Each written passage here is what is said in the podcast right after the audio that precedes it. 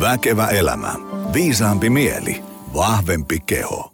No niin, se on taas aivan uunituoreen ja painokoneen lämpöisen Väkevä elämä podcast-jakson aika. Kiva, kun heitit tämän soimaan. Teitä on muuten iso joukko siellä, jotka kertoo, että on tämän vuoden puolella, eli kaksituhattakaksikymmentäkaksi, löytänyt Väkevä elämä podcast-jakson ja äh, podcastin ja tota, äh, kovasti ahkeroi niitä sieltä äh, kuunteluun. Siellähän tätä, kun, silloin kun tämä tulee liveksi, niin siellä on jo reilu parisataa jaksoa, äh, parisataa tuntia siellä siis kuunneltavaa, niin ei muuta kuin talkoot käyntiin, siellä on monta hyvää vierasta. Kannattaa rullata sinne. Äh, ihan sinne vanhimpiinkin jaksoihin. Siellä on, siellä on tosi hyviä settejä, mainioita, vieraita.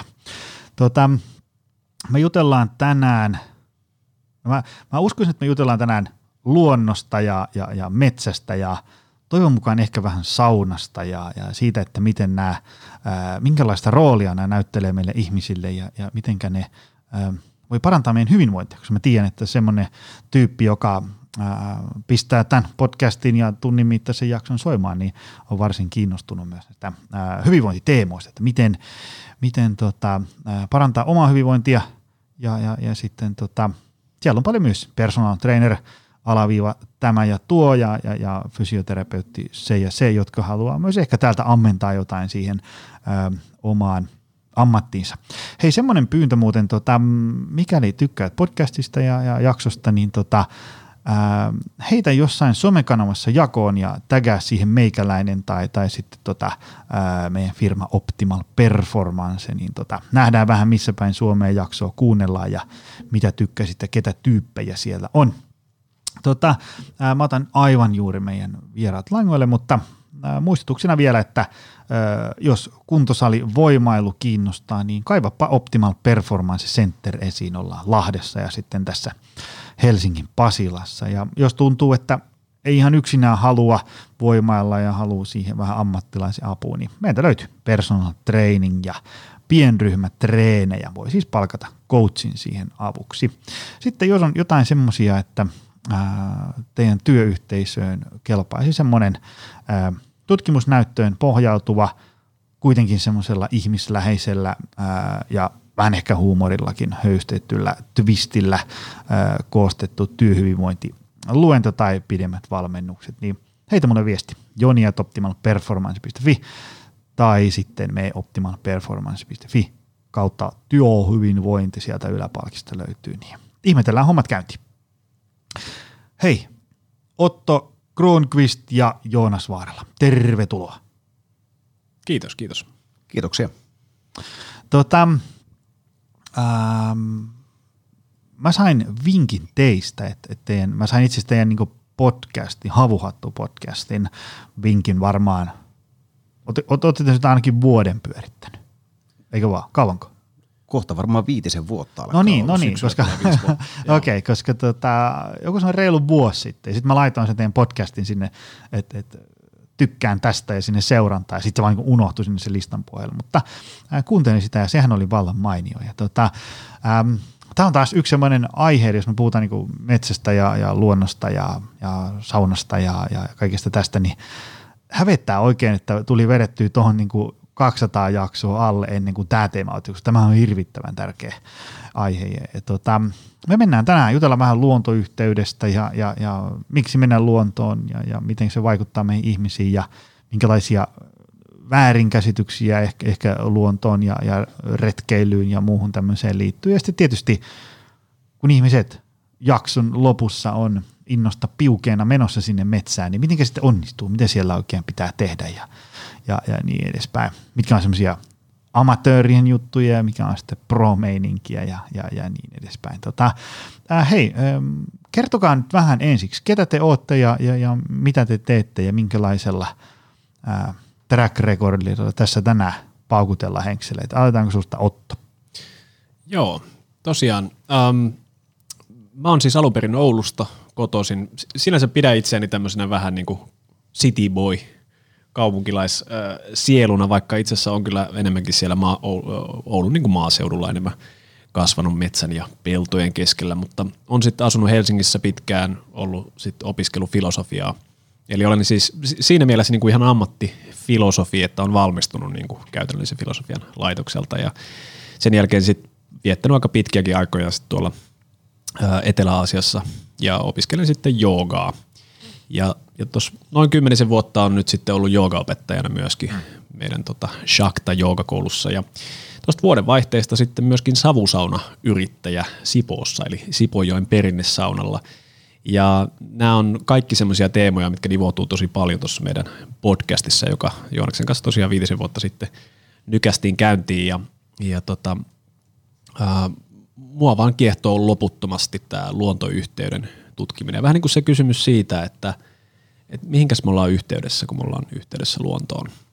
Ja sitä me ollaan Joonaksen kanssa ruodittu aika paljon ja erilaisten vieraiden kanssa ja tietenkin sitten myöskin muista niin kuin siitä liippaavista ja ehkä ei niin liippaavistakin jutuista ollut toisinaan vieraita.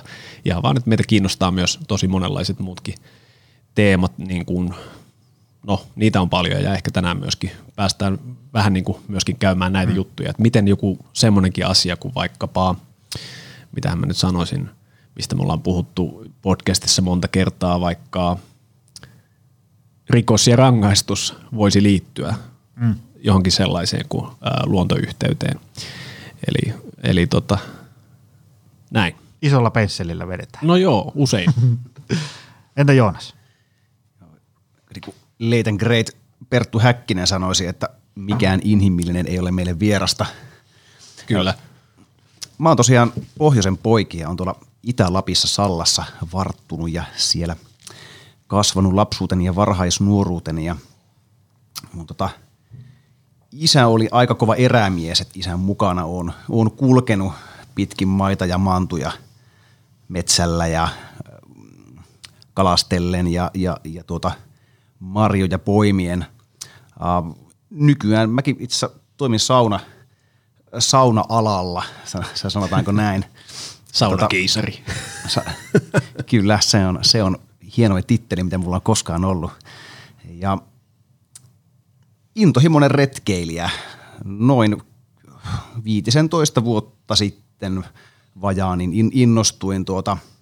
Meillä oli semmoinen ystäväpiiri tuolla Sallassa ja meillä oli tällainen perinne. Joku keksi, että lähdetään joku joulupäivä käymään läheisellä autiotuvalla. Siellä oli semmoinen viiden kilsan tarpominen ja siitä tuli sitä perinne, että me lähdettiin joka, joka, joka joulupäivä sitten sinne autiotuvalle aina ja siitä oikeastaan lähti mun varsinainen retkeilyinnostus, että, että vaikka mun isä tosiaan sinne vet, vet, vetsään meitä aina vei, niin isä ei, isä ei niin kuin mieltänyt sitä retkeilyksiä, että hänelle se oli aina niin kuin, tässä puhun niin kuin myöhemmin vielä, mutta tällaista niin kuin tarve, har, hank, asioita hankittiin, mentiin niin kuin syyn vuoksi sinne metsään. Mm.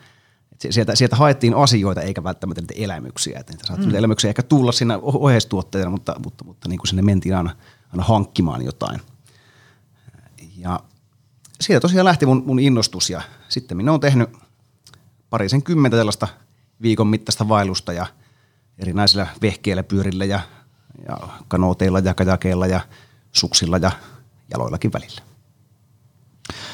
Tota... Mulla on taas pitkä menu täällä. Äh, semmoinen, mitä mä en halua missään nimessä, äh, että et jää käsittelemättä, on tämä niinku luontoyhteys. Jos mä heitän tuosta triplan aulassa sadalle ihmiselle, että mitä on luontoyhteys, niin sieltä voi tulla varmaan monennäköisiä vastauksia. Mitä, se niinku, mitä on luontoyhteys? Tämmöinen pieni kysymys tähän heti. No joo. Se, se onkin itse asiassa vähän meidän podcastissa semmoinen kantava teema. Me tavallaan eri tavalla yritetään tosiaan kysyä sitä, että, että mihinkäs me niin kuin ollaan yhteydessä. Me itse asiassa aloitettiin, meidän podcastin niin kuin tagline oli aluksi, että, että menee syvälle luontosuhteeseen, metsään ja luontosuhteeseen. Meidän vieressä Riikka Kaihovaara itse asiassa mun mielestä mahtavasti niin kuin tarttu tähän ja sanoi, että se on, se on hiukkasen harhaanjohtava puhua luontosuhteesta. Mm. Eli silloin me selvästi niin kuin erotetaan itsemme luonnosta. Mm. Ja me otettiin sitten välittömästi tämä luontoyhteys käyttöön ja se on sinänsä niin kuin meidän ajalle ominainen käsite, koska jos me oltaisiin tuossa pari kolmesataa vuotta sitten menty tähän Basilaan, jossa oli upeita tuuheita, mäntyjä, kuusi metsiä ja ehkä jotain pieniä hökkeleitä siellä täällä ja siellä kysytty, että mikä se on tämä luontoyhteys, niin ne ihmiset ei vasta, ei ole mitään mahdollisuutta, että he edes ymmärtäisi sitä kysymystä. Mm-hmm. Eli, eli mun mielestä siinä on hyvä lähteä niin kuin ihan siitä perustasta liikenteeseen, että me ollaan tultu tällaiseen kulttuuriin, jossa ylipäätänsä on tarpeen puhua luontoyhteydestä. Mm. Että me ollaan irtaannuttu, ikään kuin me ajatellaan esimerkiksi vaikka nyt täällä Pasilassa ollaan tällaisessa niin kuin seitsemänkymmentäluvun betonikolossissa, niin me ajatellaan, että tämä ei ole luontoa. Ja sitten kun me mennään jonnekin, missä on rakentamatonta ympäristöä, me mennään luontoon ja sitten se, mikä on näiden välinen erotus, on ikään kuin se luontoyhteys näin hyvin karkeasti. Mm, mm. Mutta sitten jos me mennään syvälle siihen, niin me aletaan itse asiassa puhua sellaisista asioista, niin kun, että keitä me oikeastaan ollaan edes. Mikä on, mitä se ihmisyys on? Ollaanko me niin kuin osana mm. tätä luonnon kiertoa ää, kaikki ne, kaikilla tasoilla? Että onks, voidaanko me nähdä esimerkiksi, että me ollaan tämmöisessä niin kuin syklisessä suhteessa meidän ympäristöön päivä, vuosi, elämä ja näin poispäin. Ja sitten me päästään todella perustavanlaatuisiin tällaisiin filosofisiin kysymyksiin. Mutta sitten tietenkin me voidaan tehdä tämmöinen pintatason vastaus, että luontoyhteys on sitä, että miten me koetaan vuorovaikutuksemme rakentamattoman ympäristön kanssa. Näin mä se ehkä tällainen niin kuin pinnallisesti itse määrittäisin. Ja jos joku sanoo, että hänellä on vaikka heikko luontoyhteys tai, tai se on vajaavainen tai muuta, niin mä näkisin, että hän sanoo vaan sitä, että ei ole onnistu kokemaan yhteyttä niinkään mm. rakentamattomaan ympäristöön. Että ehkä rakennettu ympäristö on sitten se, mm. se, mihin enemmän, enemmän samaistuu. Ja, ja Joonas joskus jossain jaksossa, mä en muista mikä meidän jakso se oli, mutta oli semmoinen juttu jostain tyypistä, joka sanoi vihaavansa luontoa. Mm-hmm. Eli, eli hän vaan vihaa luontoa. Niin tämä olisi niinku mun mielestä esimerkki siitä, että siinä on niinku ikään kuin luontoyhteys ainakin niinku tällaisella hänen niinku älyllisellä tasolla katkennut. Mm. Mutta sitten toki itseään on vähän vaikea niinku huijata. Mm. Eli, eli kyllä mä luulen, että jos me laitettaisiin hänet kello kaksikymmentäkolme tonne ista, istahtamaan tuohon meidän savusaunan terassille ja kuuntelemaan lintukonserttoa Sipoonjoki-laaksossa ja ihailemaan mm. sitä vehreyttä, niin hän tuntisi jotain. Mm. Ja mä luulen, että se, mitä hän tuntisi, ei olisi vihaa, vaan, vaan jotain muuta. Ja, ja se ehkä voisi olla sitten se oikea luontoyhteys siellä kaiken pinnan alla. Mm. Niin tuossa on haasteena ensinnäkin määritellä se, että mitä ylipäätään on luonto. Et jos mm. ajatellaan, että mm-hmm. ihminen, ihminen on, on osa luontoa, niin onko sitten missä vaiheessa se tavallaan katkeaa, että, että mikä ihmisen ihmisen aikaansaannos sitten ei ole sitä luontoa. Mm. Eihän meille tavallaan ole tullut tänne mitään, mitään ylimääräistä tänne palolle, että kyllä tämä on ihan kaikki täältä, täältä niin kuin tavallaan luonnosta peräisin, kaikki mitä me tehdään. Että mm. nämä määrittelyt on tosi niin kuin hankalia ja semmoinen niin kuin suorien viivojen vetäminen on, on, niin kuin, se on, se on haasteellista. Joo, ja tästä ollaan monien vieraiden kanssa just juteltu, että ää, tämä on ihan siis aito filosofinen kysymys, että mikä, mikä on luontoa, koska, koska sille me jotenkin intuitiivisesti oletetaan, että se sixpackin niin kuin muovikuori, joka tarttuu siihen johonkin tota, eläimeen tuolla meressä, niin että et se ei ole luontoa. Mutta mut ihan yhtä hyvin me voidaan tehdä se perustelu, että se on luontoa, koska ei mikään ole luonnon ulkopuolella. Eli jos me tehdään tämmöinen päätelmä, minkä itse ehkä tekisin, niin sitten me todella päädytään kysymään se, että mikä se luontomme on, eli mikä mm. meidän todellinen luonto on, mm. ja millaisia muotoja se voi ottaa, ja mitkä muodot, jotka se ottaa, on ikään kuin hedelmällisiä sen kokonaisuuden kannalta, ja mitkä ei. Ja siinä tilanteessa mä sanoisin, että se sixpackin kuori on mm. vähän niin kuin väärässä paikassa, se ei ole hirveän hedelmällistä, se, mm. se on ihan turhaan siellä. Eli, eli se niin kuin, sitä kautta mun mielestä avautuu ihan uudenlainen näkökulma niin kuin tuohon luontoyhteyskeskusteluun. Tuota... Sitten taas lisää suuria kysymyksiä. Ää, miksi ihmisen kannattaa mennä kautta olla luonnossa? Mitä hyötyä siitä on? No, tästä on olemassa läjäpäin kaikenlaisia tutkimuksia, mitä Suomessakin, Suomessa ja maailmalla on, on tehtailtu. Että, siis pelkästään se, että mä otan tästä kännykältä kuvan jostain kaunista luontoympäristöstä ja näytän sen sulle, kytken sut erilaisiin antureihin ja, ja sensoreihin, niin mä nä, nä, nä, pystytään niin kuin näkemään, että, että sun niin kuin stressitaso alkaa laskemaan, syke alkaa, alkaa niin kuin laskemaan, sykevälinen vaihtelu muuttuu, mm. aivoaalloissa tapahtuu muutoksia, ja siis pelkästään niin kuin valokuvan näkemisestä. Mm. Se, se, se, tämä on aika, aika, aika niin kuin huikeita, huikeita niin kuin mekanismeja, mitä, mitä, millä tavalla niin kuin, niin kuin villi vehreys meihin vaikuttaa. Mm. Niinpä, ja tätähän on hyödynnetty esimerkiksi sairaaloiden suunnittelussa. Mm. Ja on huomattu, semmoisenkin tutkimuksen muistan, että, että parantumisodote on huomattavasti parempi niissä huoneissa, missä on ikkuna kohti jotain vihreää mm. versus missä ikkuna on kohti betonia. Eli, eli kun tuossa äsken vähän niin kuin ehkä jopa hurskasteltiin, että, että mitenkäs me nyt voidaan tehdä ero niin kuin minkään suhteen näin, mm. mutta jotenkin selvästikin meidän mieli tekee sen eron. Ja totta kai sillä täytyy olla vaikutus, että ihmiskunnan ensimmäiset, no miten me nyt lasketaan ihminen, mutta niin kuin noi, sanotaan nyt sitten miljoona vuotta mm. ää, ollaan samottu kaikenlaisissa rakentamattomissa ympäristöissä. Ja sitten vasta Suomessa, jos esimerkiksi mietitään, niin viimeiset, sanoisinko tuhat vuotta, mm. meillä on edes ollut ylipäätänsä niin kuin mitään sellaista, mitä me voitaisiin kutsua rakennetuksi ympäristöksi. Mm. Ja taas sitten niin kuin ehkä sata vuotta jotain sellaista kuin sähkö. Mm. Eli niin kuin tämähän on, ei, ei meidän kyky mukautua on niin nopea, että ihan parissa sukupolvessa me päästäisiin eroon siitä, mikä oikeasti on se meidän niin kuin todellinen mm. ympäristö, mihin kaikki meidän elimistön toiminnot on optimoituneet ja näin. Mm. Koska luonnossahan on, luonnossa liikkuessa esimerkiksi se todella huomaa, miten se haastaa sua. Sä otat kyllä askeleita siellä ja varsinkin kun sä menet epätasaisessa metsämaastossa, niin sä liikutat sun lantiota ja niin kuin sä, sä otat oksia edestä ja käytät käsiä. Et sä käytät kehoa tosi monipuolisesti ja saattaa tulla hikiä ja saattaa huomata, että sydän alkaa lyömään. Mutta sitten kun sä istut siihen mättäälle, niin sä huomaat tosi nopeasti, että tekee mieli huokasta syvään ulos ja, ja niin kuin sun hermosto rauhoittuu. Ja, et sä mm. tavallaan saat nämä niin kuin molemmat puolet. Ja mä näkisin, että semmoisen hyvin terveen vuorovaikutuksen perusta on just se, että meidän autonominen hermosto ei ole kallellaan vaan yhteen suuntaan. Mm. Eli ei kallellaan sinne sympaattiseen tai vaan sinne parasympaattiseen, mm. vaan että nämä molemmat toimii joustavasti. Mm. Ja luonto vähän niin kuin optimoi. Mm. Tai mä nyt käytän laveasti sanaa luonto, mutta myöskin niin kuin voi sanoa, että rakentamaton ympäristö optimoi mm. tätä parhaalla mahdollisella tavalla.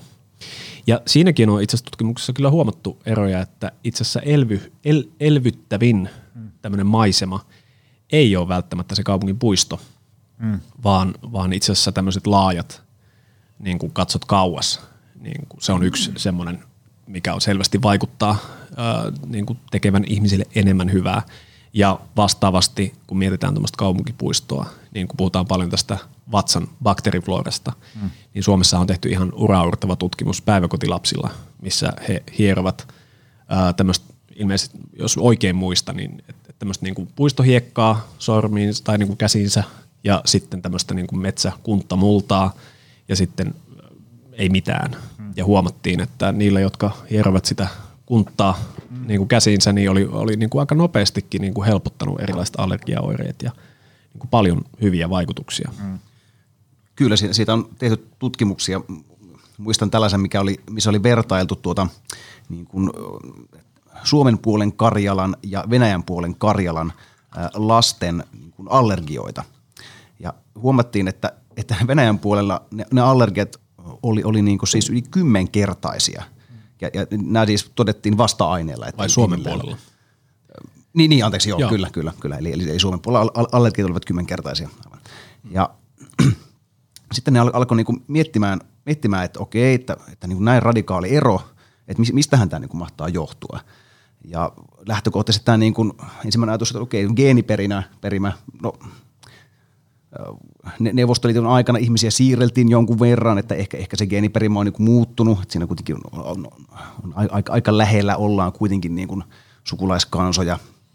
Huomattiin, että geeniperimässä ei ole eroja, mutta ero oli siinä, että nämä venäläislapset vietti todella paljon enemmän aikaa niin kuin monimuotoisemmassa luotoympäristössä ja niiden ähm, ihon ja ähm, suolistobakteerien määrä oli niin moninkertainen verrattuna näihin, näihin tota, suomalaislapsiin. Ja tässä tämä ero, ero johtuu.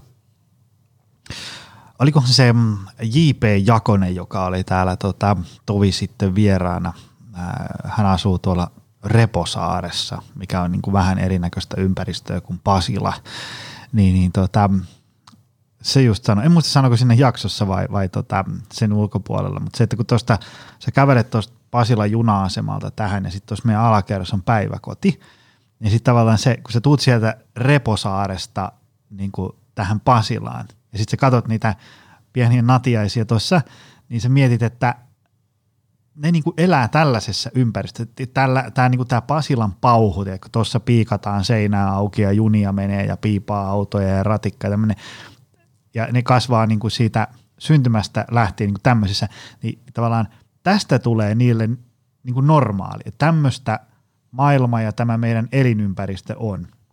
Ja sitten jos ne kärrättäisiin Reposaareen, niin ne voisi olla sieltä, että hetkone, onpas niinku todella outoa. Ja sitten taas J P. Jakonen tulee Pasilaan, että onpas muuten todella outoa.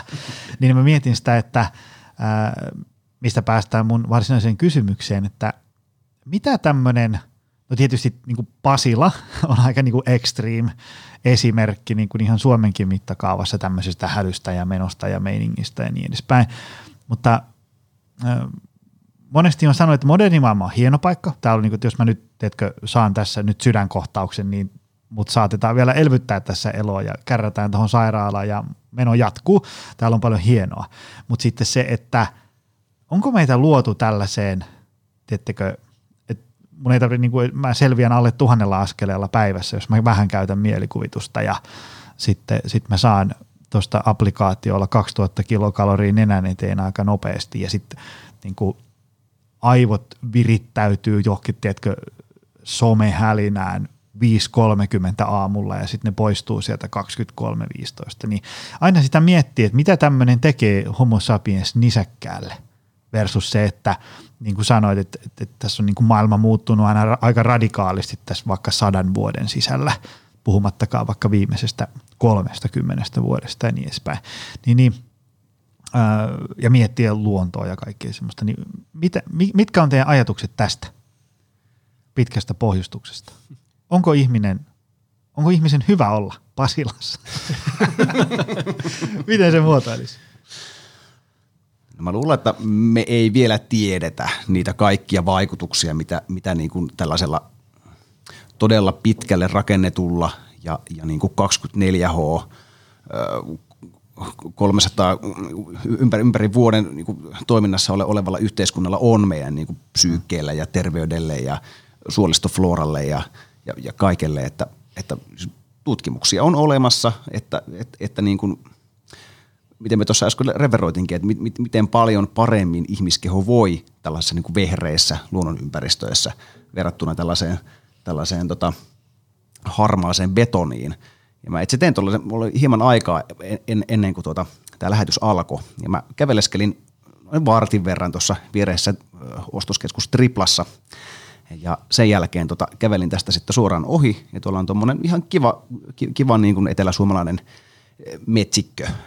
Ja, ja tuota, voin sanoa, että kyllä se olo, olo oli hieman erilainen tämän, tämän niin kuin jälkimmäisen vartin jälkeen, että, että niin kuin jos koskaan olette viettänyt ostoskeskuksessa vaikka niinku kolme neljäkymmentä tuntia, joskus, joskus on niinku valitettavasti tällaisen tilanteeseen joutunut, niin mä oon aivan lopen uupunut. Siis mä saan niinku siis kaksikymmentä kilon rinkkaa saa kantaa niinku useamman, siis useamman päivän, että saa niinku sama, samanlaisen uupumuksen aikaiseksi verrattuna siihen niinku jatkuvaan ärsyketulvaan. Et, et. Joo, ja siis käänteisesti mä otin tuossa askelmittarin käyttöön, kun oli lämmittämässä saunaa, ja siellä tulee semmoinen viisi kuusi tuhatta askelta päivässä, tai tuli ainakin tänä päivänä, kun, kun sen käytin, ja, ja tota, seuraavana päivänä olo on niin kuin se ollut vapaapäivä edellisenä päivänä, eli, eli ei, se, se ei välttämättä pelkästään, jos sä oot kolme neljä tuntia ostoskeskuksessa, niin se, että sä kävelet siellä ympäriinsä, ja sulla on talvitakki ja kuuma, vaan, vaan ihan vaan se, että se ärsyketulva on valtava. Mutta tuohon, mitä sanoit, on tosi tärkeä pointti, että monesti mä oon aistivinani tämmöisessä, niin kuin, mitä mä nyt sanoisin ehkä, ää, ympäristöväessä, semmoista mm. niin kuin vähän moralisoivaa puhetta mm. siitä, että, että meidän yhteiskunta on paha ja, mm. että, ja jopa semmoistakin, että ihminen on paha ja ihminen pitäisi, jos ihminen poistetaan, niin, niin sitten kaikki on hyvin. Ja niin kuin tällaista aika ihmisvihamielistäkin puhetta, jokainen varmasti on törmännyt tähän mm. toisinaan. Ja mä näkisin sen enemmän aina niin, että meillä on tietynlainen kauppa. Me saadaan jotain ja me menetetään jotain. Eli mitä me saadaan on vaikka just tuo, että jos sä saat tässä sydäninfarktin, niin hyvin nopeasti sä oot tuolla Meilahdessa ja varmaan kaikki kunnossa. Mutta sitten meidän esimerkiksi lääketiede semmoisissa kuin nivelvaivat tai selkävaivat tai jopa mielenterveyden ongelmat ei olekaan enää niin hyvä. Mm. Eli mitä niin kuin kauemmas kuolemasta mennään, niin sitä huonommin menee mm. ja me ollaan enemmän omillaan. Eli, ja jollekin kuitenkin siis joku, tää, onko tämä Hortonin oireyhtymä, tämä niin sanottu mm. itsemurapääsärky, johon ei ole hoitoa, niin, niin mitä mä tiedän, tai on kuullut muutamista ihmistä, joilla semmoinen on, niin he sanoo, että joskus kun on pahin kohtaus, niin tekisi mieli kuolla, koska se on mm. niin hirveätä ja mm. mitään hoitoa ei ole. Mm.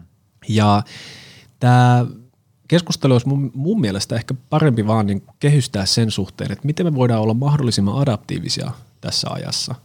Ja tämä on esimerkiksi syy, minkä takia mä itse aikoinaan päädyin joogan pariin, koska kun puhuin tuosta hermoston tasapainosta, mitä saadaan metsässä, niin, niin jooga on tavallaan pitkälle viety tiede siitä, miten olla tasapainossa ja terveessä vuorovaikutuksessa ympäristön kanssa. Ja ää, mä näkisin, että kyse ei ole siitä, että meidän pitäisi kaikkia vaan lopettaa, mm. vaan opetella palautuun mm. ja opetella antamaan tasapainoa sille hektiselle mm. elämälle. Ja kun mainitsit vielä noista päiväkotimuksuista, niin mm. mä oon sinänsä aika toiveikas suomalaisten lasten suhteen, että okei, okay, voi olla, että asutaan täällä Pasilassa ja mm. niin kuin silleen aika tämmöistä niin kuin urbaania arkea vietetään. Mutta sitten on ihan tavallista, että kesällä ollaan sitten kuukausi tuolla jossain Vihdissä keskellä mettää, niin kuin kesämökissä, missä ei olisi juoksevaa vettä, mm. tai, tai jossain tuolla purjehtimassa tuota Saaristomerellä tai, mm. tai tuota Lapin matkalla. Eli me, meillä on niin vähän aikaa täällä Suomessa siitä, että me ollaan oikeasti asuttu metsässä. Et me ei olla oikeastaan unohdettu sitä. Ja se näkyy itse asiassa näissä tutkimuksissa. Mä oon nyt Firstbeat Tämän, tämän tota firman ö, tyyppien kanssa jutellut tästä jonkin verran, ja he huomaa, että suomalaiset itse asiassa maailmankin mittakaavassa palautuu poikkeuksellisen hyvin. Mm, mm. Ja tässä varmasti tekemistä on sillä, niin kuin, että me ollaan aika lähellä vielä tällaista niin kuin luontoympäristöä. Saunalla on epäilemättä myöskin oma osuutensa tässä. Ja se on oikeasti niin lähellä, että kun me tästä Pasilaa ollaan nyt tässä parjattu, niin, mm-hmm. niin siis viisikymmentäluvullahan Pasila oli aivan uskomaton puutaloidyli vielä, mm-hmm. ja siitä vielä viisikymmentä vuotta taaksepäin, niin täällä kasvoi aivan valtavan upea ikimetsä. Mm-hmm. Jos katsoo Signe Branderin kuvia Helsingistä, niin Flemingin kadulta tänne suuntaan, niin metsää vaan. Mm-hmm. Eli jossain Euroopassa on saattanut olla jo monta sataa vuotta suurkaupunkeja, mm-hmm. silleen, että milloinka viimeksi Amsterdamissa tai Berliinissä on niin kuin siellä ihan keskustassa ollut jotain ikimetsää, niin mm-hmm. mennään paljon kauemmassa ajassa. Joo, ja eikä tästä niinku Pasilasta, kun ajaa kaksikymmentäviisi minuuttia mihin tahansa suuntaan, niin sä oot jo aika maaseudulla. No just, kun ajoin. On tämä silleen kuitenkin niinku aika tämmöinen pistemäinen sitten kuitenkin. Tota, joo, se mitä tässä nyt tuli, oli tämmöisiä erilaisia joku, tämmöisiä teknisiä mitattavia nyansseja, mistä mun diplomi-insinööri aivot suuresti tykkää, niin kun, että meillä on tutkimusta, että kun ihminen on X minuuttia metsässä, niin, niin, niin sykevälivaihtelu muuttuu Y ja niin edespäin. Mutta kun ihminen menee metsään, niin syntyykö siellä jotain sellaista niin kuin sanoin kuvaamatonta, mitä te ehkä osaisitte kuvata sanoin, kun te olette siellä paljon enemmän viettänyt aikaa? No se on ehkä sellainen asia, mikä mikä mulla sitten alkaa heräämään vasta niin kuin pidemmän ajan päästä, että silloin siellä luonnossa pitää oikeasti sitten viettää enemmän aikaa, että sä pysyt he, niin kuin, ikään kuin, niin kuin herkistyt äm, tuntemaan niitä, niitä niin kuin pienempiä nyansseja. Mm. Mitä ne niin kuin on? Kuten sanoit, sit niitä on, tämä ei ole kauhean helppoa, tämä ei ole kauhean helppoa, mutta niitä... Niit, se voi jakaa niinku muutamaan eri, eri osuuteen. Ensinnäkin sen niinku omalla kohdalla niin se niinku merkittävä tekijä on se, että kun mä teen tällaisia niinku pitkiä vaelluksia, mm. niin mä yleensä olen yksin. Mm. Ja varsinkaan niinku nykyelämässä näin, näin niinku perheen isänä, niin se, että sä pysyt olemaan niinku varttiakaan pidempään yksin, niin on niinku aika musta luksusta puhumatta, että sä oot päiväkausia niinku täysin sun niinku omien ajatusten ää, niinku kanssa. Ja, ja, ja tavallaan niin kuin mitään pakokeinoa ei ole. Toki voi olla ne kuulokkeet ja okay, kirjoja ja silleen, mutta, mutta kyllä, kyllä ne ajat, niin kuin, sä, sä et pääse tavallaan pakoon niitä omia ajatuksia. Se on se yksi juttu. Ähm, mutta kyllä siinä kyse rakentamaton ympäristö myös jollain tavalla siellä niin kuin pitkään samoileminen ja varsinkin, jos siihen yhdistää vielä sen, että, että tuota, sun niin kuin hyvinvointi on osittain kiinni myös siitä sun niin kuin omista taidoista, että sä kalastat ja, mm. ja, ja, ja niin kuin varsinkin, jos, jos vielä metsästät, äh, niin mulla ainakin tulee aina väistämättä niin kuin ajateltua niin kuin jälkipolvia.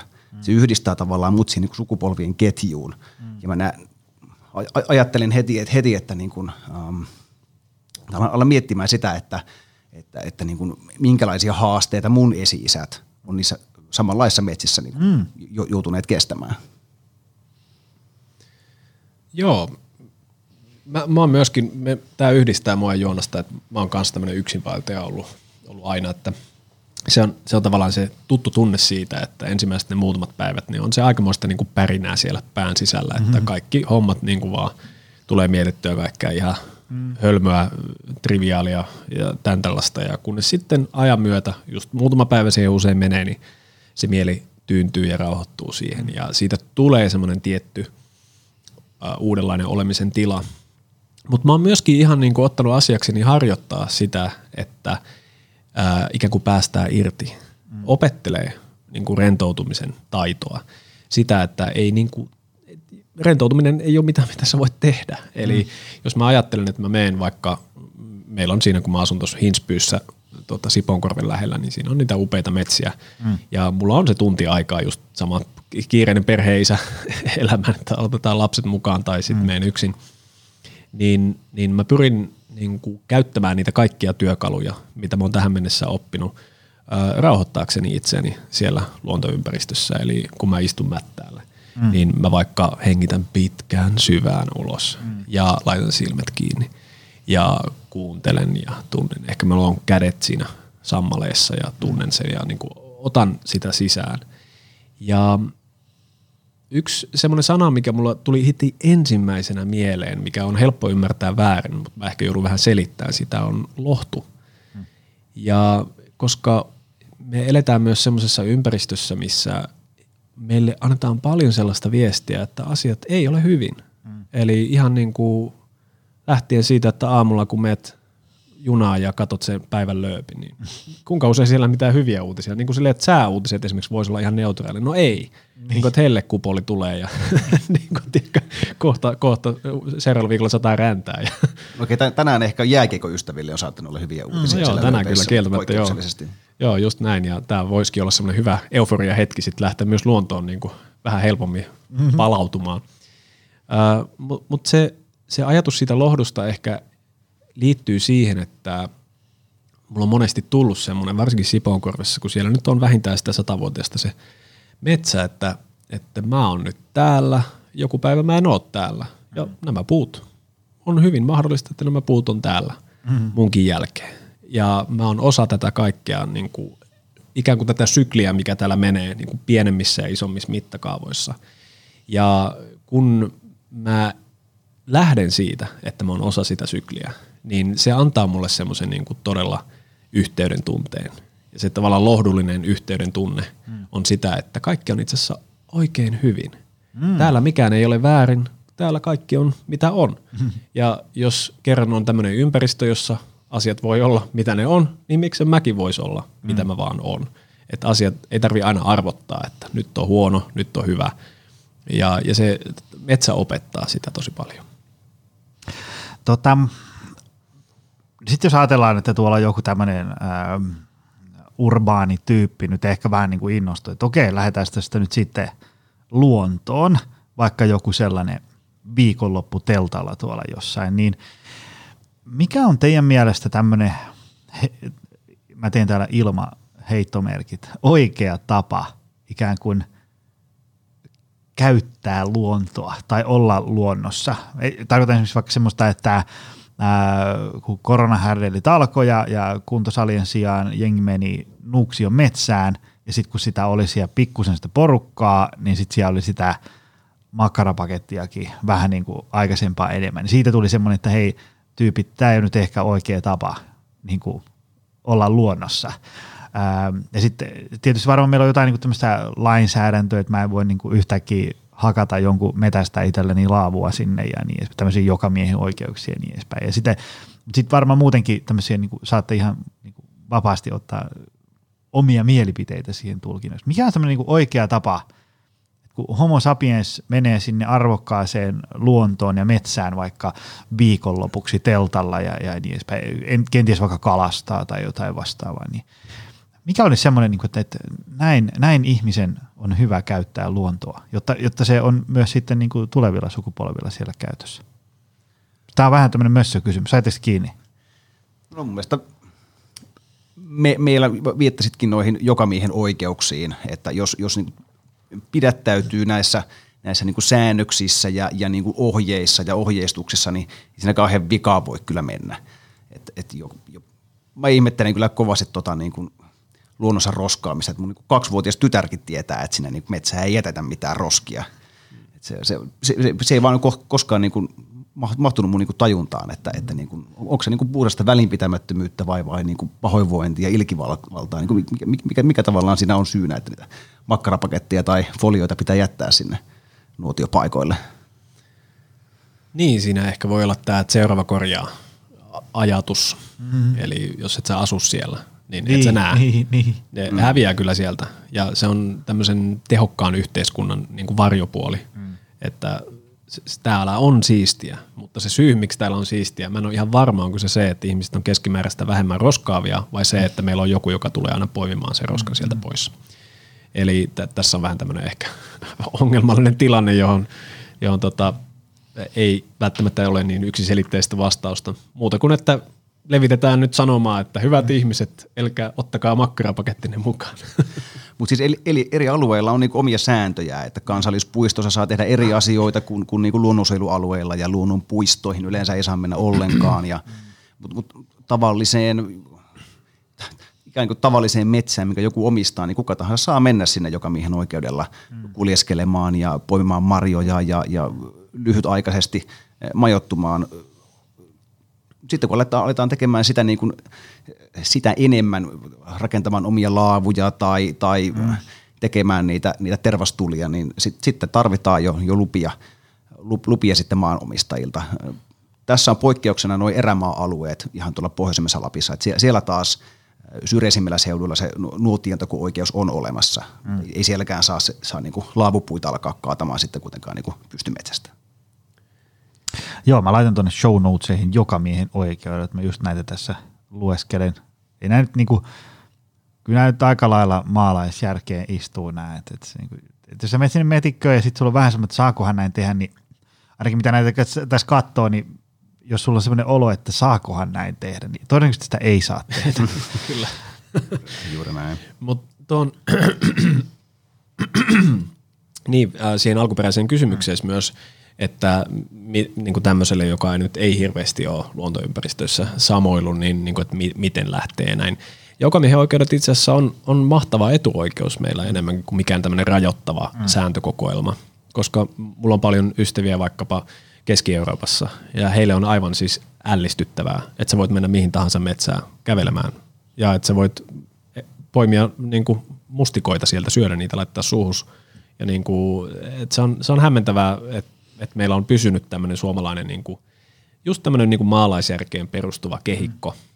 Ja sen tarkoitus on nimenomaan mahdollistaa sitä, että ihmiset pääsee ää, metsään. Ja, ja jos miettii, että mistä tämmöistä voisi aloittaa, no okei, älkää aloittako niin kuin mä aloitin. No miten se meni? No siis okei, mä menin, ensimmäinen vaellus oli siis, tai no siis olen mä vaeltanut niin kuin lapsesta lähtien, mutta aikuisiellä oli sitten Hettä Pallas. Se oli itse asiassa hyvä veto. Se on tosi hyvä, jos haluaa tämmöistä kolmen, neljän päivän tai ehkä viiden päivän aloittelijalle niin kuin vaellusta, jossa on kuitenkin haastetta, niin Hettä Pallas on itse asiassa ihan mahtava siihen. Mutta mut sitten seuraava olikin Lemmenjoen tuonne tota, tota, erämaihin ja niin kuin ilman niin kuin kartalukutaidot oli vähän sinne päin ja, ja tota, kompassit ei toimi kunnolla siellä kuin rautamalmia maassa ja näin poispäin, että Tämän, oliko se se, mitä sä kerroit siinä teidän ekassa podcastissa? Joo, mä luulen, että mä oon, mä oon sen parinkin kertaa kertonut, mutta, mutta tosiaan siinä mennessä käynyt tosi huonosti. Mutta, äh, mutta se voi olla siis ihan vaan sitä, siis meillähän on keskuspuisto ja, ja meillä on niinku nämä kaksi upeata kansallispuistoa, Sipoonkorpi ja, ja Espoo, Espoon Nuuksio ihan, ihan tässä lähellä. Ja siellä on kuitenkin siis se ne muutaman kilometrin soralla peitetty hyvin helppokulkuinen, esteetönkin ää, niin kuin tapa lähteä liikenteeseen. Mm. Koska siis vaikka mä en ehkä itse ole niin, niiden fani näiden sorapolkuja ja näin mm. poispäin, mutta niiden tehtävähän on nimenomaan madaltaa sitä kynnystä. Mm. Ja kannattaa vaan niin kuin tarkkailla, jos menee tämmöiseen, niin kuin tarkkailla omaa fiilistä. Niin kuin, että, että mikä fiilis ennen, mikä fiilis sen jälkeen, kun tulee sieltä. Että vaikka se on ollut tämmöinen niin kuin jonkun tekemä polku, mm. niin silti se ympäristö, sen takia se on kansallispuisto, että siellä on niinku reilu satavuotiasta kilpikarnamäntyä ja, ja niinku kosteikkoja ja vaikka mitä upeata ympärillä. Eli siellä mun mielestä pääsee jo tosi hyvin niinku tutustuun siihen, että, että millainen voi olla tämmöinen niinku elvyttävä luontokokemus. Mm. Ja sitten tietenkin kun tämmöisen reissun on tehnyt, niin, niin saattaa olla aika pieni kynnys lopulta lähteä vaikka yöksi. Ottaa teltta mukaan tai sitten laavullakinhan voi olla mm. yötä, jos ei pane pahakseen, että siellä saattaa olla joku toinenkin mm. yöpymässä samana yönä ja, ja hyvä makupussi siinä ja hyvä makualusta, vedenpitävä takki ja hyvät kengät, niin siis vau, wow, siinähän on niinku aikamoinen. Mm. Sä käyt yhden yön Nuuksiossa tai yhden yön Sipoonkorvessa. Ja niinku tä, tällä, tällä tavalla mä itse lähtisin rakentamaan ja tää on niinku just miten mä lähdin rakentamaan, koska tosiaan aikuisiellä vasta joudun niin ruveta kelailemaan vähän, että hetkinen, että mulla on ollut tämmöisiä luontoympäristöjä, mutta mä en ole koskaan niin oikein jotenkin mm. fiilistellyt niitä. Mm-hmm. Et, et mun piti käydä ensin tuota, Lontoot ja New Yorkit ja muut läpi ennen kuin tajusin, että tää Suomihan on se, täällä on niin paljon nähtävää tuolla luonnossa. Kohta mennään noihin, että mitenkäs siellä luonnossa sitten oikein ää, sykitään, mutta mitä niinku... Tämä varmaan ehkä vaatisi vähän enemmän kuin seitsemän minuuttia, mutta mitenkä Suomen luonnolle, miten sille kuuluu, miten se voi? Juhu. No siis meidän luonnon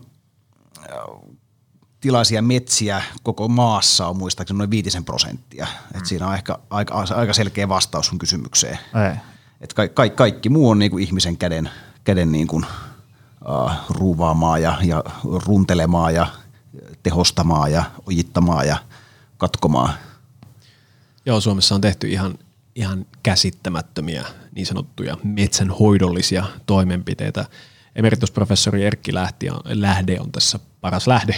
Mm-hmm. Hän oli meillä vieraanakin tuossa taannoin ja, ja kun tätä hänen viiden vuosikymmenen mittaista, vaikka peräti kuuden vuosikymmenen mittaista uraa katsoo, niin siis mitä kaikkea hän on saanut esimerkiksi kestää siksi, että hän on yksinkertaisesti tutkinut jatkuvan kasvatuksen menetelmiä. Mm. Eli tämä avohakkausajatus on niin syvälle juurrutettu viimeisen viidenkymmenen vuoden ajalta. Mutta tässäkin mä näen semmoisen pienen lohdun siemenen, koska mä, mä huomaan, että tämä on muuttumassa, mm. tämä asenne. Monet vaikka metsänomistajista asuu kaupungissa, ne ei välttämättä tiedä ihan hirveästi, mutta heillä on, he on vähän niin kuin ympäristötietoisia, joten he lähtee selvittämään ja huomaavat, että itse asiassa vaikka jatkuvan kasvatuksen menetelmillä voivat saada enemmän tuottoa mm. metsästään, mutta pidemmällä aikajänteellä. Ja itse asiassa se, mitä harva tietää, on se, että ensimmäiset avohakkuut toteutettiin Sipoonkorvessa. Eli käytännössä koko Sipoonkorpi hakattiin alas noin sata vuotta sitten. Mm-hmm. Siellä oli mansuurialaisia työmiehiä, kiinalaisia, niitä oli tuhansia ja ne tuli sinne hakkaamaan. Heidän tyyliinhän oli se, että he ei kyykistyneet yhtään. Kolme ukkoa vierestä hakkaa sitä puuta ja sitten kun se kaatuu, ne juoksee eri suuntiin ja joku on sitten aina se, joka... ja niitä hoidettiin Helsingissä joka paikassa ja sitten ne jossain vaiheessa lähti meneen sieltä ja niin kuin rupesi ryöstelemään. Tämä on ihan hullu tarina. Mm. Mutta nyt kun me katsotaan sadan vuoden jälkeen, niin siis vielä kuusikymmentä vuotta sitten näkyi niitä niin sanottuja kiinalaisia, oliko se kiinalainen kanto tai jotain, mm. mutta ei niitä tietenkään enää näe. Eli metsä syö kyllä. Mm. Tavallaan sen, sen kaiken vaikutuksen, mitä me ikinä voidaan onnistua siellä saamaan aikaan. Mutta sitten tietenkin metsien lisäksi on muitakin ongelmia. Onhan, onhan meillä siis niinku rehevöitymistä, niinku ravinteiden typerää, niinku ravintoiden hukkaan heittämistä ja kaikenlaista tällaista, missä on ihan niin hirveästi kehitettävää. Ja vaikka kompostointi ja huussit. Meillä on tulossa jakso tästä aiheesta ja me viimein tartutaan niinku siihen, mm.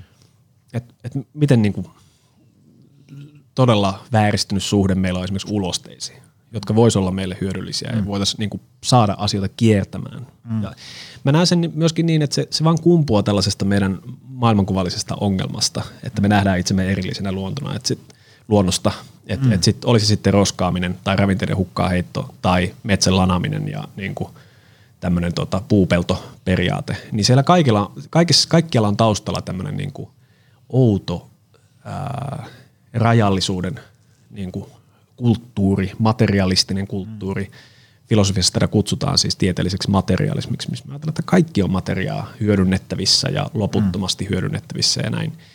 Eli, eli mutta mä, mä oon toiveikas. Mä, mä näen, että nykyään on ehkä siirtymistä enemmän tämmöiseen pikkasen niin kuin syklisempään tapaan nähdä. Ja se näkyy ihan niin kuin konkreettisella tasolla, mutta sitten en tiedä, ehkä siellä maailmankuvapuolella sitten voisi olla ihan hyvä ihmisille pohtia vähän tätä niin kuin tarkemmin, että millainen tapa hahmottaa mun ympäristöä mulla oikein on, et, et, ja mistä se tulee, mm. niin kuin, ja, ja, ja millä perusteella mä oon hyväksynyt vaikka jotkut tietyt asiat tosiasioiksi ja näin. Mm. Ja mä luulen, että tämmöinen kyseenalaistamisen prosessi voisi tehdä, tehdä kaikille hyvää, ja, ja myöskin me voitaisiin olla vain järkevämpiä meidän ympäristön niin kuin hyödyntämisessä, koska mä en ehdottomasti en ole sitä mieltä, että ympäristöä ei voi hyödyntää.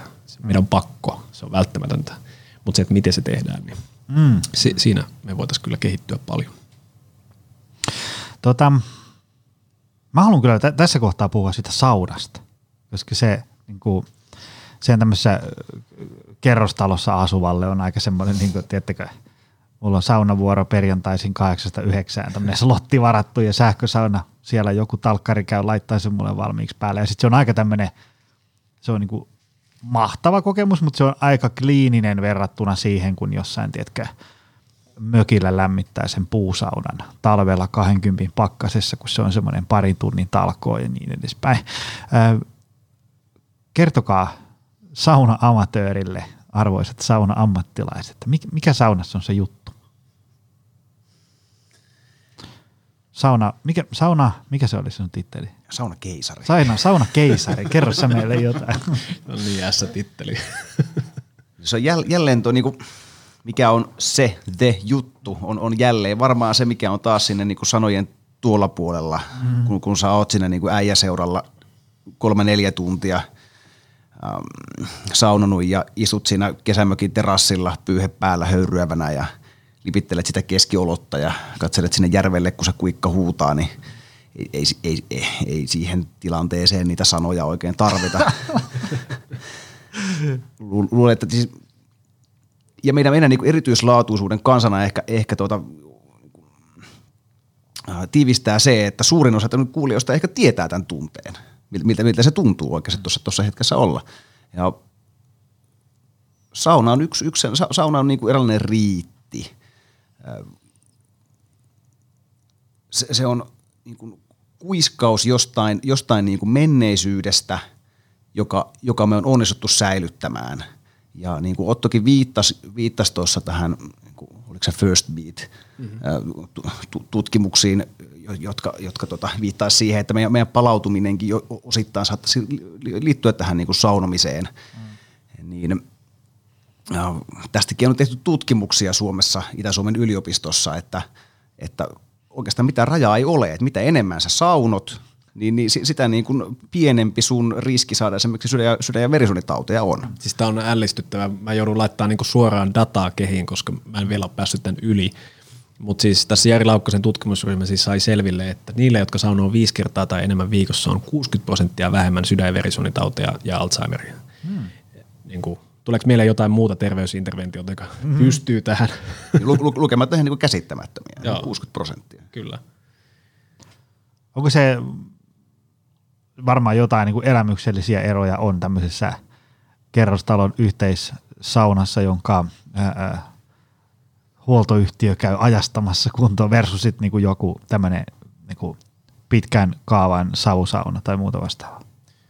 No siis eroja totta kai on, mutta yksi semmoinen seikka, mitä ehkä harvemmin saunoihin liittyen otetaan huomioon, on seura.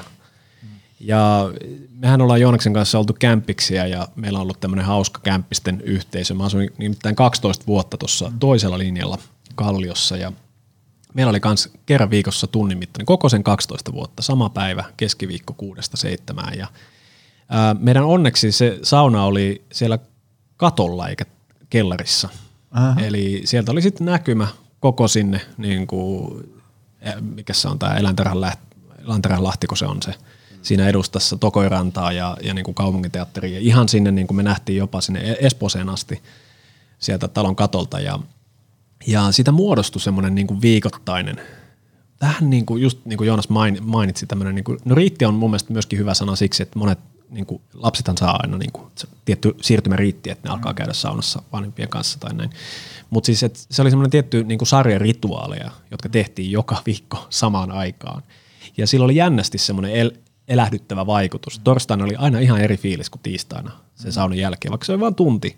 Ja tämmöisessä just niin kuin kerrostalon sähkösaunassa. Ja ää, siitä on esimerkiksi mulla niin kuin lähtenyt todella se niin kuin saunan syventämisprosessi. Eli mä oon niin kuin oikeasti alkanut miettimään enemmän sitä saunan vaikutusta. Mm. Ja tietenkin tutkimaan myös erilaisia, käynyt kaikki yleiset saunat, mitä Helsingistä löytyy. Ja ää, niin kuin käynyt, joskus mä itse asiassa olen yrittänyt laskea, että monesko saunassa mä oon käynyt ja jonnekin kolmeen sataan mä oon tainnut päästä, mutta siis niitä on vaan tullut niin kuin urakalla käytyä sitten läpi. Ja, mutta nyt kun on tämmöinen maahan rakennettu savusauna mm-hmm. käytössä, joka, joka lämpeää siis tietenkin asiakkaille, mutta jos myös esimerkiksi tällä viikolla on itse, ää, oliko eilen taisi olla viides kerta tälle viikolle, kun itsekin on siellä saunonut, niin mulla on valitettavasti käynyt niin, että ei oikein tee mieli saunoa enää missään muualla. Mm-hmm. Eli sit kun se semmoisen aivan uskomattoman löylyn on kokenut, mikä mm. erityisesti savusaunassa tulee siksi, että siellä ei ole toisin kuin jatkuvalämmitteisessä mm. saunassa, se imee sitä happea koko ajan, se tuli sieltä mm. saunasta, vaan se on vaan se kivien lämpö, eikä ole metallia oikeastaan, vaan pelkkää kiveä ja puuta. Niin se, ja niin kuin me sanotaankin monesti, se jättää niin kuin erityisen pestyn olon, koska se jotenkin, ja tätä ei pysty selittämään, jos, jos mä yritän olla niin kuin materialisti ja sanoa, että no niin, saunassa on kyse siitä, että tuosta menee vettä kiukaalle ja sitten se höyrystyy ja sitten näin poispäin, niin eihän se tavoita sitä. Mm. Se, se ei tavoita sitä, että mikä koskettaa mun niin kuin sisintä mm. siellä saunassa.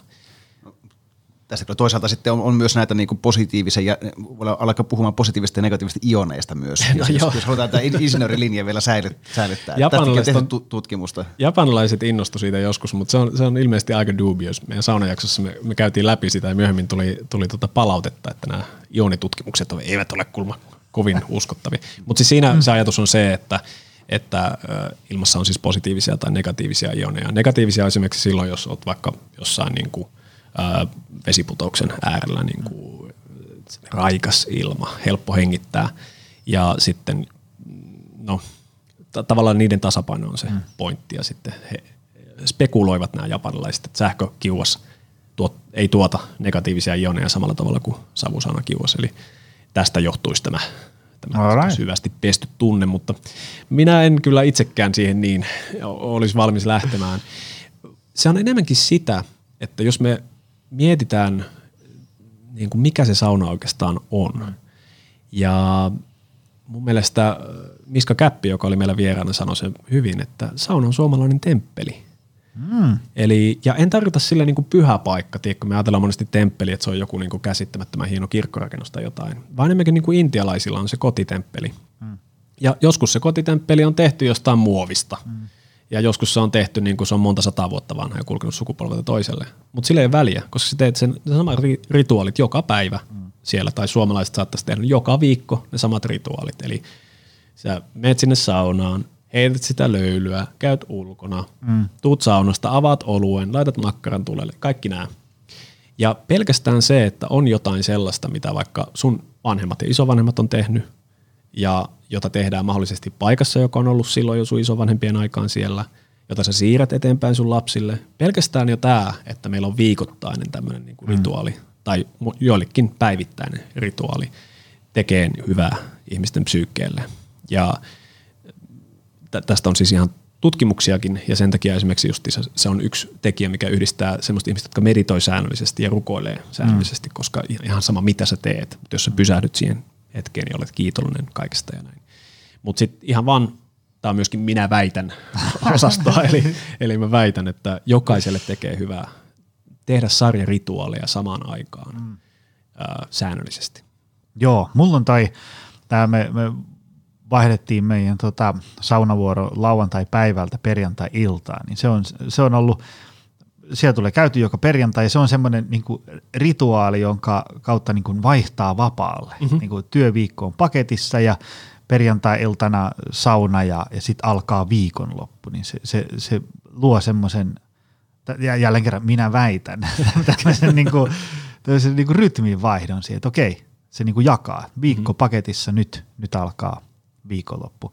Tota, mitä sitten, kun tuolla langan päässä on tyyppejä, jotka on tottunut siihen taloyhtiön ö, ajastettuun ö, sähkökiukaaseen, niin jos haluaisi käydä eksperimentoimassa muita saunoja, niin onko niitä sitten ihan tämmöiset, voi niinku johonkin marssia tai antaa johonkin kymmenen euroa ja pääsee savusaunaan tai, tai muuta? Niin kuin nyt voidaan puhua muustakin kuin Pasilasta, koko Suomesta. No siis Suomihan on todellakin saunojen luvattu maa, koska täällähän on peräti kolme miljoonaa saunaa, mm. eli siis niitä todella on. Joka toiselle oma sauna. Joo, ja siis jokaisellahan tuntuu olevan oma sauna kyllä, niin kuin pienessäkin kerrostalokaksiossa. Ähm, mutta se, mikä on nyt äh, muuttunut aika paljon, oli siellä, kun mä muutin esimerkiksi Kallioon kaksituhattakuusi, niin siellä oli nämä legendaariset Arlan ja Kotiharjun yleiset saunat, ja ne olikin Helsingissä sitten, Kuusijärvillä oli sitten savusauna, mutta nämä kolme oli oikeastaan sellaiset, missä sitten tuli itsellä käyttöä. En mä muista, oliko Sauna Hermanni ehkä oli silloin vielä. Mutta nyt tilanne on aivan toinen. Eli yleisiä saunoja tulee ku, joka kaupunkiin, mm. ihan niin kuin sieniä sateella joka paikkaan. Ja Su- Suomessa eletään niin kuin todellista saunabuumia mm. tällä hetkellä. Ja nimenomaan täällä yleisten saunojen puolella. Mm. Eli ehkä viimeiseen sataan vuoteen ei ollut näin hyvää mahdollisuutta käydä hyvissä löylyissä mm-hmm. yleisessä saunassa. Ja esimerkiksi kun me laitettiin Sipoonjoen perinne sauna pystyyn, niin tähän buumiin me haluttiin myöskin osaltamme tulla. Ja jos joku kuulija on meillä käynyt tai tulee käymään, niin saatatte myöskin huomata, että niin kuin Joonas sanoi meille, kun kirjoitettiin tällaista suositusta, niin se ei ole mikään hengetön kaakelisauna. eli, eli me ollaan haluttu panostaa myös tähän niin kuin vähän siihen temppelimäiseen ö, olemukseen. Et se on oikeasti paikka myöskin niin kuin rauhoittua, tyyntyä ja aistia sitä yhteyttä luontoon, mikä siinä ympärillä on tosi rikkana, varsinkin näin kesäaikaan. Eli se kannattaa valita vaan se sauna sen mukaan, että ensinnäkin millainen seura sulla on, millaiset löylyt sä haluat, mm. niin kuin mitä sä kaipaat. Suomalaisten monesti menee dokaamaan saunassa, sillä on omat saunansa, mutta kaikki mm. saunat ei ole sellaisia, missä mm. niin kuin voi mennä vaan tolleen dokaamaan. Eli se kannattaa miettiä vaan tarkkaan ja sitten sen mukaan valita se, että mennäänpä kaveriporukalla tänne tai meenpä yksikseen tonne tai meenpä perheen kanssa tänne. Eli nyt on se hyvä tilanne, että tosiaankin valinnanvaraa on. Eli yksinkertaisimmillaan saunahan on vaan siis niinku kasa kuumia kiviä, jonka ympärillä laitetaan kangas ja heitetään mm. vettä niiden kivien päälle, sulla on sauna. Kyllä. Sen takia se on varmaan ollut Suomessa viimeiset kymmenen tuhatta vuotta. Että ei vaadi kyllä kovin kummosta neroa, että keksii tällaisen innovaation. Mä laitan tämän tuota, teidän saunamestan tuota, saitin tuonne show notesihin. Mä haluan tähän loppuun vielä kysyä. Ähm, Mitä sitten nyt tyypit on tuolla, jos, jos palataan taas niin kuin luontoon ja, ja, ja metsään näin, ää, mitkä on tällaiset, niin kuin, että et, okei, mä haluan nyt mennä metsään, nyt alkoi niin kuin kiinnostaa nyt, niin kuin paljon vaikutuksia, mä haluan mennä kokemaan sen, sen, sen, mitä ei pysty sanoen kuvaamaan. Mitkä on tällaisia, että jos ajatellaan, että ei ole niin kuin ollut ikinä metsässä vaikka teltalla yötä, mutta haluaisi mennä sinne, niin, niin mitkä olisi tällaiset, että saisi niin kuin homman käyntiin, tiedätkö, tuossa viikonloppuna pari yötä, niin millaiset vehkeet tarvii, että et sinne siellä voi olla, mit, mitä siellä syödään yömässä? Mikä on tämmöinen niin kuin muutaman minuutin tiivistys, tämmöinen niin kuin starter pack? Tähän aina liittyy, riippuu siitä, että mihin vuoden, vuorokauden aikaan ollaan liikkeellä ja, ja tämä on aika, puhutaan tässä Suomea ja Su- Suomea puhutaan täällä Helsingissä ja my, myös tuolla Nurkamissa, että olosuhteet on aika erilaisia. Et se riippuu toki missä ollaan, mutta, mutta ne, jos puhutaan ne niin kuin kesäaikaan ja, ja niin kuin Etelä-Suomessa, niin, niin tota, mitä ihminen yleensä tarvii selviytyäkseen muutaman päivän? Sä tarvit lämpöä, sä tarvit suojaa, jonkun verran ruokaa, puhdasta vettä. Ähm, kengät kannattaa olla hyvät, sellaiset mitkä sä oot ajanut jo sisään. Ähm, kohtuu tukevat. Jos, jos, jos sä et ole tottunut paljon kulkemaan epätasaisissa maastoissa, niin tukevammat kengät on paremmat. Mm. Sitten, sitten jos, jos, on tavallaan, jos on tottunut kävelemään enemmän, enemmän niin kuin kevyemmillä kengillä, niin, niin itse, itse tuota, olen, molemmat ollaan Oton kanssa vannoutuneita paljasjalkamiehiä, paljasjalkakenkämiehiä. niitä, niitä tykkään käyttää. Sitten tarvitaan tota, se makuupussi ja teltta. Jos haluaa, niin niihin saa, näitä, näihin kahteen asiaan saa käytettyä tuhansia euroja. Tai sä saat hankittua molemmat niin kuin muutamalla kympillä tai lainattua kaverilta tai on tämmöisiä vuokrauspalveluitakin olemassa nykyään netissä, jos, jos sä et halua heti hankkia omia, omia välineitä. Ja Suomessa kuitenkin näitä välineitä on aika paljon, jokainen yleensä tuntee jonkun harrastajan ja, ja sitten sit voi, voi vaan rohkeasti kysyä telkamoja lainaksi. Teltta, sekään ei ole täysin välttämätön. Itse, itse tykkään tehdä vähintään kerran vuodessa yhden tällaisen reissun. Mä katson ennustuksen, että okei, molemmat sekä Foreka että Ilmatieteen laitos lupaa, että nyt ei saada vettä, joten aika suurella todennäköisyydellä ei enää saada, ei saada vettä ensi yönä, niin mä lähden ilman telttaa. Mä otan pelkän makuualustan ja, ja tota, makuupussin. Tämä toki tarkoittaa myös sitä, että silloin pitää olla ennen tai jälkeen hyttysajan liikkeelle, että se on mm. tavallaan mukavaa. Koska muuten on hyttysaika? About. Jotenkin riippuu ympäri Suomen, mutta yleensä niin kuin Lapissa se alkaa sen niin kuin juhannuksesta, etelässä vähän aikaisemmin. Ja päättyy? Päättyy ensimmäisiin yöpakkasiin. Okay. Elokuussa alkaa olla jo silleen, että ei välttämättä häiritse enää yöllä. Mm. Sen verran vähän. Ja haluaisin lisätä tuohon, tuohon sen vaan, että Et, et ehkä on hyvä laittaa semmoinen niinku pieni niinku semmoinen muistilappu tonne omaan mieleen, että et, et, et, ei se ole vaarallista. Mm-hmm. Niin, että luonto ei ole vaarallinen. Mm-hmm. Se, se on myös yksi semmoinen myytti, mitä meille jatkuvasti niinku toitotetaan, että et siellä voi käydä huonosti. Tai siis jotenkin se tuntuu tulevan vastaan vähän liian usein. Eksyminen ja punkit. Ja, ja punkit, just. Kaikki loukkaantumiset. Tää, ja... Joo, kaikki just nämä. Eli niinku Suomen kaltaisessa maassa niinku lähtökohtaisesti, jos sä meet yhdeksi yöksi telttailemaan, niin on aivan äärettömän epätodennäköistä, että mitään pahaa sattuu. Mm-hmm. Eli sä otat itse isomman riskin, kun sä astut ovesta ulos Pasilassa. Joten niin kuin, ja se on sen arvoista. Eli, eli se yleisin kokemus, mitä ihmiset melkein aina sanoo, jos on tosiaan ollut tämmöistä niin kuin urbaania elämää tähän asti ja menee ensimmäiseksi yöksi, on silleen, että miksi mä tehnyt tätä aikaisemmin. Tämä oli oikeasti lopulta niin vaivatonta, helppoa ja miellyttävää ja nukuin elämäni parhaat unet. Eli siksi mä, mä todella rohkaisen ihan kaikkia ihmisiä kokeilemaan. Joo, ja mä tota, tohon just tämmöiseen starter pack-hommaan, niin kun me, me tota, mä, siitä on pari vuotta, kun me oltiin koko perheellä, siis silloin seitsemänvuotias poikan mukana, niin oltiin asuntoautolla tuolla tota, Pohjois-Norjassa, vedettiin tästä sinne Helsingistä sinne, ja oliko me yksitoista päivää yhteensä. Tietysti ei nyt mitään kauhean...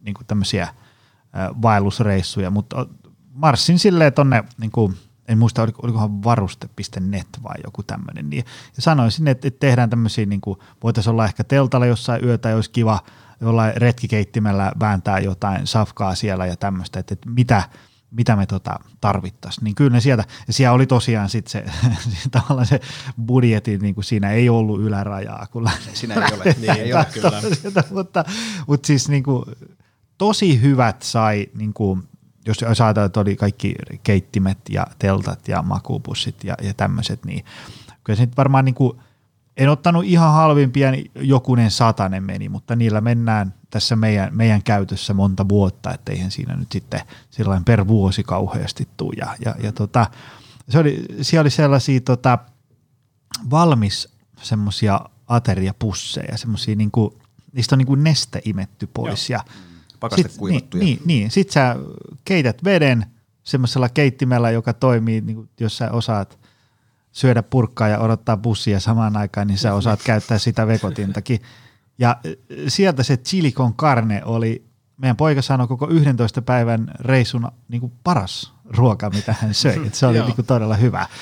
Ää, ja, ja tota, et se, sen kun marssii vaan johonkin ja sanoi, että hei, mä oon menossa tämmöiseen, mitä mä tarviin, kyllä sieltä sitten jeesii. Sillä niin kuin pääsee aloittelijan hyvin vauhtiin. Joo, ja itse olin niin rahaton silloin, kun aloitin, että siis mun budjetti oli, siis mulla oli yhdet Argentiinasta aikanaan niin kuin kolmellakymmenellä ostetut kengät ja vanhat farkut, ja mm-hmm. sitten mä menin kauppaan, ostin makaronia ja niin kuin jotain, jotain soijarauhetta sinne mm-hmm. sekaan, että, että mun budjetti oli sitten jotain vi, viisikymppiä plus niin kuin kulut, mitä kun liftillä pohjoiseen, että, että se menee niin kuin tämä koko skaala, että niin kuin viidestä kympistä jonnekin sinne niin kuin kymppitonniin, niin mm-hmm. ka- kaiken saat, että jos joku niin kuin Ronaldo tulee Suomeen ja sanoo, että mä haluan lähteä teltalle, niin kyllä siihen sitä kulua, kulua saa päälle. Mitä sitten hei tämmöinen, jos ajatellaan, että haluaisikin vetää jonkun vähän tämmöisen ekstriimimmän kuin vain tuommoinen kaksi yötä Nuuksiossa tyyliin, niin haluaisi lähteä tuonne johonkin niin kuin vaikka Lappiin, heitetään nyt vaikka viikoksi niin, niin, tai jotain. M- mitä sitten? No sekin riippuu paljon taas, että minne mennään. Että tuo, mm. Otto mainitsi tuossa tuon Hettä Pallas -vaelluksen. Karhunkieros on tämmöinen toinen, toinen niin kuin suosittu vastaava. Niille voi lähteä aika pienillä valmistumisilla. Ne on hyvin merkattuja reittejä, siellä on paljon muita ihmisiä. Mm. Kännykkä kuuluu suurimmassa osassa aluetta. No Hettä Pallaksella vähän huonommin, mutta suurimmassa osassa aluetta. Kuinka pitkiä rinkuloita ne on, kun se menee sitä? Hettä Pallas taitaa olla viisikymmentäkahdeksan kilometriä ja sitten tuota...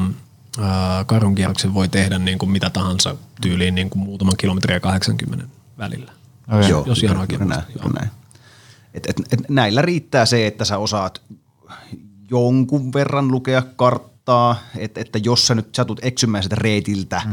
niin, niin sä osaat palata sinne reitille takaisin. Joo. Ei sekään täysin välttämätöntä ole, koska ne on, ne on niin hyvin merkattuja ne reitit, reitit että, että tota... Se vaara on hyvin, hyvin pieni. Siellä on myös su- suojia, siellä on va- valmiita puita nuotion tekemiseen, siellä on kämppiä, laavupaikkoja. Um, et nämä on hyvin tällaisia niin kuin matalan kynnyksen alo- aloituspaikkoja. Siis Hettä Pallaksen voi juosta päivässä tai sen voi vaeltaa viikossa. Siinä on niin kuin sitä, sitä skaalaa myös löytyy.